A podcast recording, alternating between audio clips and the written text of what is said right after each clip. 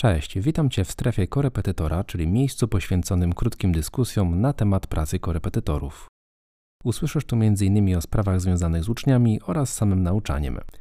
Ja nazywam się Paweł Tomicki i zapraszam Cię również na stronę angielskizwerwą.pl, gdzie informuję o zbliżającej się premierze książki poświęconej korepetytorom.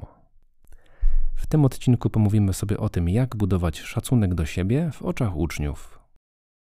W sumie to można jednoznacznie powiedzieć, że szacunek uczniów do nauczycieli był kiedyś o wiele większy. Młodzież jest dzisiaj bardziej swobodna i przypisuje sobie większe prawa, a nauczanie zdalne w szkołach również dało popalić pedagogom i wykształciło u uczniów pewne modele zachowań, niekoniecznie te pozytywne. Nie będę się jednak wypowiadał na temat szkolnictwa, ponieważ jest to podcast dla korepetytorów, którzy z założenia pracują tylko z jednym uczniem jednocześnie. Może się wydawać, że w takiej konfiguracji niczym nie trzeba się już przejmować i każdy uczący się szanuje swojego prowadzącego i ta relacja jest zawsze poprawna. Czy oby na pewno? Czy wiesz, jak rozpoznać brak szacunku i jak o niego zawalczyć? Generalnie uczniowie przychodzący na korepetycje mogą mieć czasem wrażenie, że skoro sami przychodzą do ciebie na zajęcia, a ty nie stawiasz ocen i raczej nie widujesz się z ich rodzicami, to właściwie można trochę poszukiwać. Łatwo przecież zapewnić rodziców, że wszystko zmierza w odpowiednim kierunku, że korepetytor jest ogólnie zadowolony i w ogóle wszystko jest w porządku. Wystarczy tylko uczęszczać na Twoje zajęcia dla świętego spokoju i jakoś to tam dalej będzie. Oby do świąt, oby do wakacji. Pierwszą oznaką braku szacunku do Ciebie czy Twojego przedmiotu jest chociażby nieprzygotowywanie się ucznia do zajęć.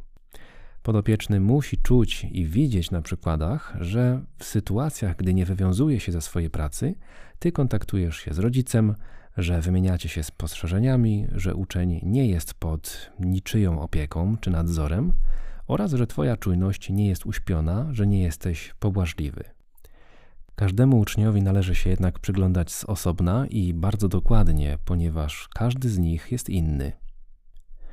Musisz zwrócić uwagę, czy jest to pojedyncze zachowanie, nazwijmy to występek, czy już powtarzający się schemat. Nie chodzi o to, żeby gorączkowo alarmować rodzica ucznia z byle powodu. Nie wczuwajmy się za mocno w swoją rolę i nie przesadzajmy, ale włączmy czujność. Reagujmy adekwatnie do sytuacji i zadbajmy o to, żeby uczeń zyskał więcej w ramach zajęć.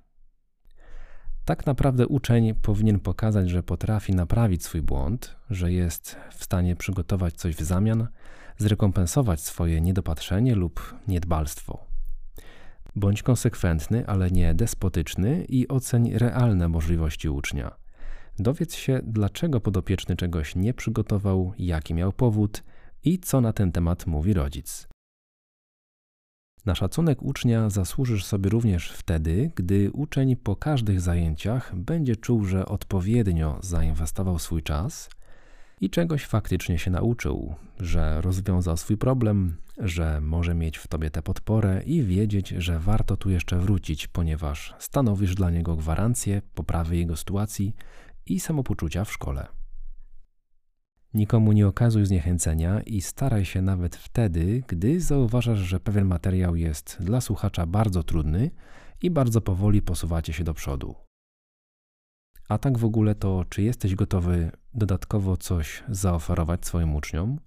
Może zaczniesz prowadzić wartościowy kanał edukacyjny na YouTube lub będziesz udostępniał jakieś materiały w mediach społecznościowych, jest to taka forma, dzięki której okazujesz chęć niesienia pomocy, dajesz to od siebie za darmo i budujesz w ten sposób zaufanie do siebie. Stawiasz też kolejną cegiełkę na drodze do tego, aby bardziej się z Tobą liczono. A czy Twój uczeń czuje się przy Tobie dobrze? Czy nie śmiejesz się z jego potknięć, szanujesz jego przekonania, jesteś wyrozumiały dla jego powtarzających się błędów? Błędy są częścią rozwoju. Ty też je popełniasz. Czegoś nie dopatrzysz, nie pamiętasz, korzystasz ze słownika. To jest normalne, więc pozwalaj też innym błądzić.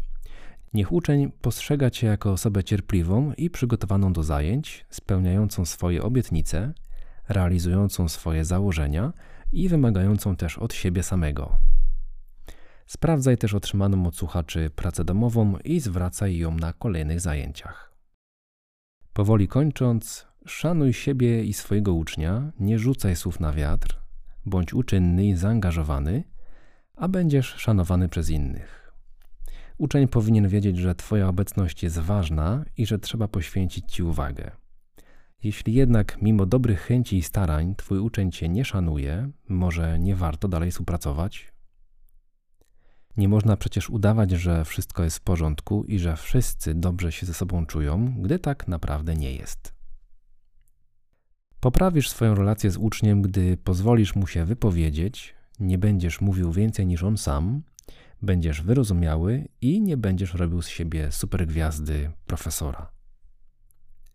Można powiedzieć, że pewien szacunek otrzymujesz od każdego nowo poznanego ucznia już na pierwszych zajęciach. Musisz go tylko podtrzymać i na niego pracować, ponieważ nie odbudowuje się sam. Na koniec chciałbym, żebyś odpowiedział sobie na te pytania. Czy uczeń może liczyć na ciebie jedynie w zakresie przekazywanej wiedzy ze swojego przedmiotu? Czy sądzisz, że na szacunek do ciebie składa się również Twoja punktualność? Czy szacunek oddajemy również poprzez stosowny ubiór? Czy Twoja stawka za godzinę zajęć nie jest przypadkiem kuriozalnie niska? No dobrze, na dzisiaj to już wszystko. Bardzo Ci dziękuję za wysłuchanie tych treści. Życzę Ci wspaniałej współpracy z Twoimi uczniami i dużo cierpliwości oraz wzajemnego szacunku. Do usłyszenia. Cześć.